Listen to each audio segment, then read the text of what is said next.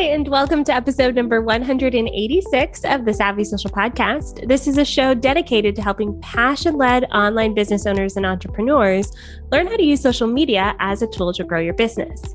I'm your host, Andrea Jones, and I'm fiercely committed to helping you understand both the how and the why of social media marketing so that you can create connection, build community, and make your difference in the world.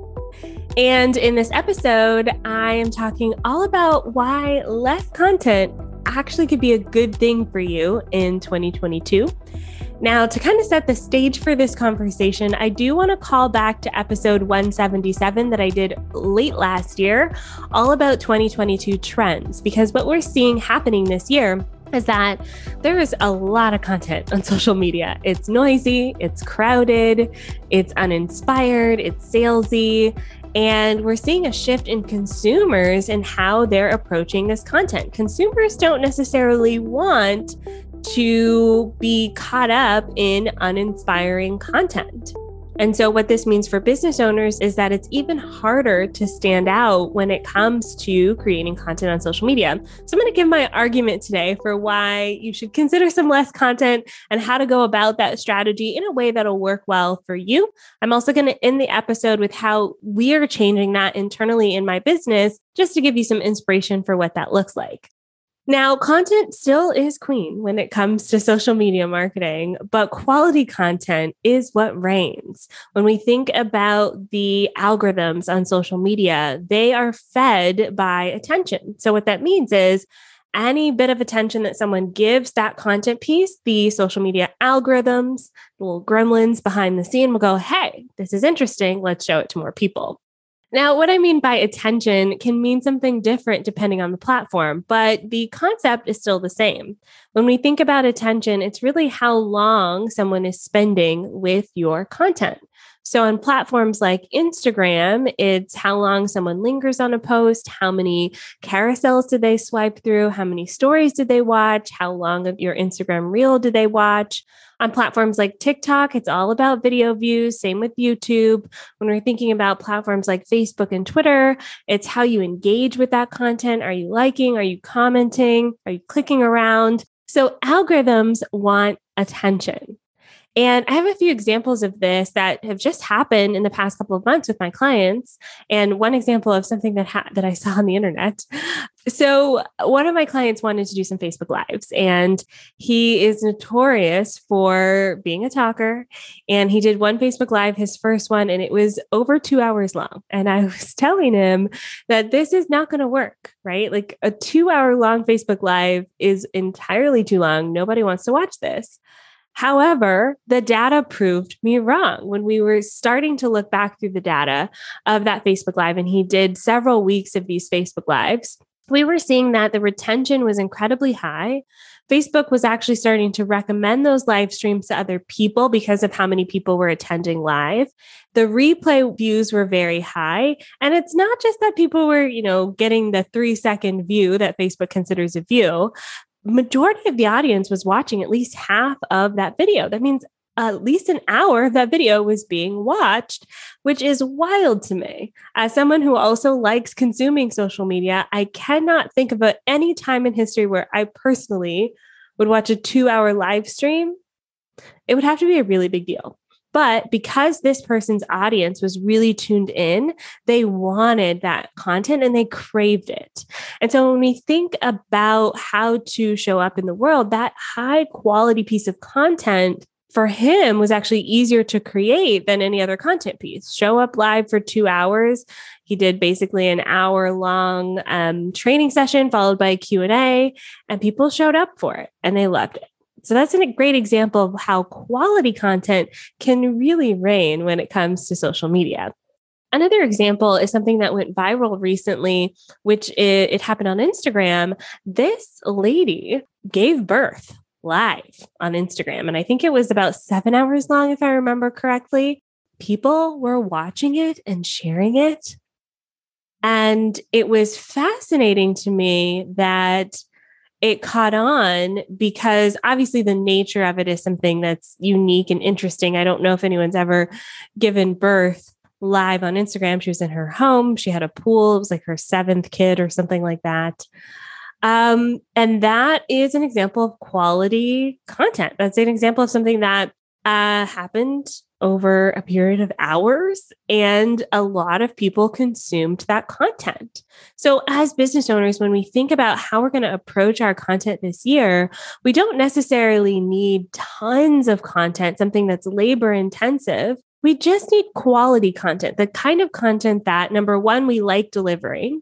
So I think the magic of a two hour live stream is that this particular client likes delivering that way.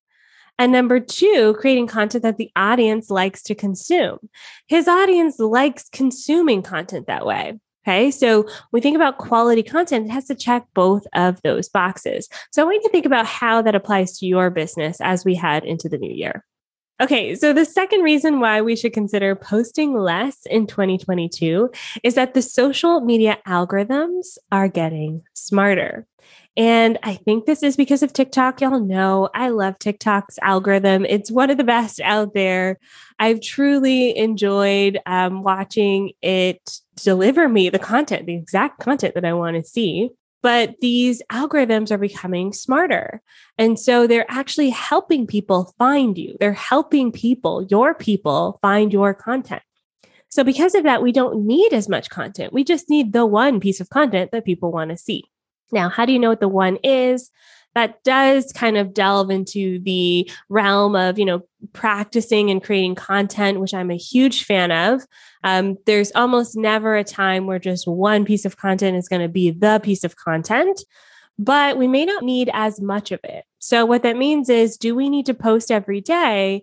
If the platform is serving up a post from three or four days ago and still show, showing it in the feed. So if that's happening, then do we need to post every day? That's the big question. I want you to scroll through your platform of choice and look through your feed. And I want you to notice the timestamps on what content is being delivered to you. I also want you to notice if that content is from people you follow or not. We're seeing a rise in discoverability in the algorithms. And I do believe this is because of TikTok, because of how much time people are spending on that app because their algorithm is constantly delivering something to you that you probably want to see. So, because of that, a lot of the other apps are copying this. Now, I will say this there are apps that are discovery based already. YouTube is the king of discoverability. Literally, if I have to research something instead of going to Google, most times I'll go to YouTube. I'd rather watch a video of it. Um, if I'm looking for a how to, for example, I'd rather watch a video of it. So I'll go to YouTube, type it in, find the video, feel very satisfied that I got what I wanted. And YouTube's all about discoverability. If someone explained it to me in an interesting way, like this past summer when I was trying to grow tomatoes that I killed twice. Did y'all know you can drown tomatoes, by the way? I learned that. I learned that this summer. Um, so I went to YouTube, was searching different things. Like some of my plants had spots on them, the leaves were dying. And I found this one creator who I ended up subscribing to his channel because the way that he described growing tomatoes really resonated with me. I liked how he taught. That's based on discoverability. I would have never found that person had I not searched for his content and found it. Pinterest is the same way. It's based on discoverability, it's based on search terms. The difference the difference, though, with platforms like TikTok is you don't have to search for something in order to find it. So it feels like magic when you find something and you're like, how did this app know that I liked this? Right. So it's leveraging your user behavior and delivering the content exactly how you want to see it. We're seeing this happen in other platforms as well. We're seeing this happen more and more in Instagram in fact, Instagram Reels is all about discoverability. If you go into your Instagram analytics, take a look at how many people have viewed your Reels based on who has followed you and based on who haven't followed you. So Instagram will show you a percentage, how many people are engaging with you um, or viewing your content, uh, whether they follow you or whether they don't. It's a really, really interesting statistic. And that's because Instagram Reels are delivered to people who don't follow you. And you'll notice this too as you scroll through your Instagram feed. You'll see some reels pop up and even other posts pop up in your feed from people you don't follow. And this is Instagram trying to serve you up content that you didn't necessarily sign up for. What this means for business owners, though, is that your content, the things that you're creating on social media, have a higher chance of being discovered. That means we don't need to create as much of it. We just need to be strategic about how we are using it and where it's being placed. Are people finding us naturally? Okay. Um, and then the third reason why you want to think about creating less content this year is that there is a shift in social media. We're going back to the social side of social media.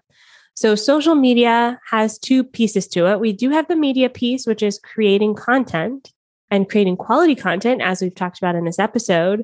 We cannot forget the social side of social media. And we are seeing a resurgence of that this year. Community and connection are key when it comes to social media success. While we're not seeing the large numbers that we used to, you may have noticed that engagement has gone down, views have gone down. What I hope you're also noticing is that there is a return to quality connection the people who are hanging out with you are there. They're happy to be there. They're commenting, they're sending you direct messages, they're connecting with you. And if you're not seeing that, then maybe you need to reach out and connect with them first. We're seeing so much power in things like direct messages and just interactive content in general. When I think about something like um, LinkedIn, for instance, LinkedIn polls, which I talked about in my last solo episode, are really popular right now. People want to interact and not just submit their decision and vote in the poll, but also go to the comment section and share their opinion there too. And then comment on other people's opinions as well. And this return to interaction is amazing. The algorithms are rewarding it. So the more interaction your posts get, the higher it'll rank with the algorithm but also it taps into that desire for connection. I actually think a piece of this has come from going through a global pandemic that doesn't feel like it's ever going to end. Um, there is a desire for connection. So it's not just a desire for consumption, it's a desire for connection. And even further than that, there's a desire for personal connection in direct messages and even offline. Yes, in real life. So, what that means for business owners is that no, we don't need as much content, but we need to double down on making sure our relationship building skills are sharp. So here's what we're doing as an agency at Online Drea Inc. We are making some shifts in our marketing this year. And the biggest shift is that we are leaning into leverage content strategies. Now, this is something we taught inside of the Savvy Social School, but essentially it is our framework and our approach to social media marketing, and we're just doubling down on it. We're creating what we call our digital brain. And the digital brain is where our big concepts live. This podcast is an example of our digital brain. So, as a company and me being the voice of the company, our theories, our thoughts, our strategies live in this podcast. And the great thing about this podcast is that it gets consumed daily the backlog gets consumed daily. We have hundreds of thousands of people consuming our content every year and not just the recent episodes. Though they're going back and listening to past episodes. So the amount of time and energy I put into planning and recording a podcast episode is significant. I won't lie about that. It is it is quite a bit of a lift. But when I compare it to how much time I was spending creating social media content, I'd rather spend an hour working on the podcast versus spend an hour creating social media posts that are going to disappear in a week and nobody's going to see them again, right? So, we're leaning into leverage content strategies using our digital brain strategy our digital brain lives in this podcast. We also create YouTube videos. It also lives in other ways, other formats. You know, we've got our course material in our school. So these are where our big ideas live, our concepts and our strategies. And then we're breaking those big ideas down into smaller posts. So when it comes to creating social media content, there are no new ideas. There are no new content. Okay. Our biggest thing for social media right now is no new content. We're looking through that lens at everything. Now, there are some exceptions like posting a holiday photo or doing some sort of update. But outside of that, everything we post on social media comes from somewhere else first.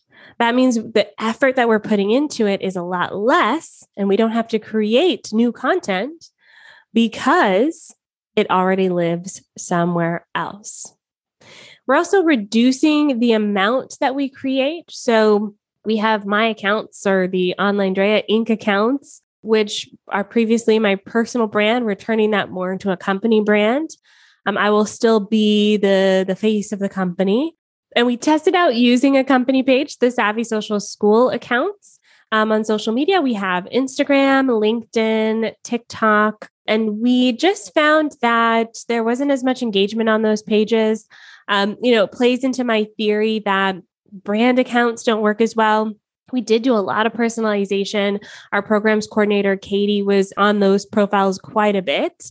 Um, so there was definitely a personal presence. Um, I was on there creating content as well. But we found that the amount of time that we were putting into that account wasn't resulting in the outcome that we wanted to see the online Drea accounts still produce better results. And by results, I'm talking more website visits, more conversions into our funnels, and more conversions from our funnels into our programs and services. Okay, so we're tracking all of this and making an informed decision. This isn't just a guess. Now, when we're thinking about how we're moving forward, we'll still keep the accounts open but we're going to shift our focus into what's working and doubling down on that, using our leverage content strategy, digging into our digital brain and recreating content from there. And our clients are experiencing the exact same thing. It's a heavy lift to come up with new ideas for social media. But when your new ideas live somewhere else first, a podcast, a blog, a newsletter, a YouTube video, a Facebook Live, you know, they live somewhere where a container for that big idea can flourish then we're seeing more success. We're actually getting more satisfaction from creating that content. And we're seeing more success when we take that content and we break it down into social media posts. So, gone are the days of laboring over social media posts for only 10 people to see it. All of our labor right now for our team internally and our clients goes into that primary content piece, the digital brain. Now, if you want to learn more about how we do this, check out our website, onlinedrea.com. We are accepting clients right now um, at the time of recording this, but we don't have a lot of space. our services are actually quite high in demand. Um, but check them out, see if it's a good fit for you. And even if we don't have space, we have a vast network of social media managers and digital strategists who can help take your business to the next level. You can find everything at onlinedrea.com. Thank you so much for listening to this episode of the Savvy Social Podcast. It's because of your support, dear listener, that we remain the top 100 marketing podcast on Apple Podcasts in the US, Canada, Australia, the UK, and New Zealand. So thank you, thank you so much for your support. If you love the show, head on over to Apple Podcasts, give us a five star review. We'd love to see it. And we'll be back at you soon with a new episode. Bye for now.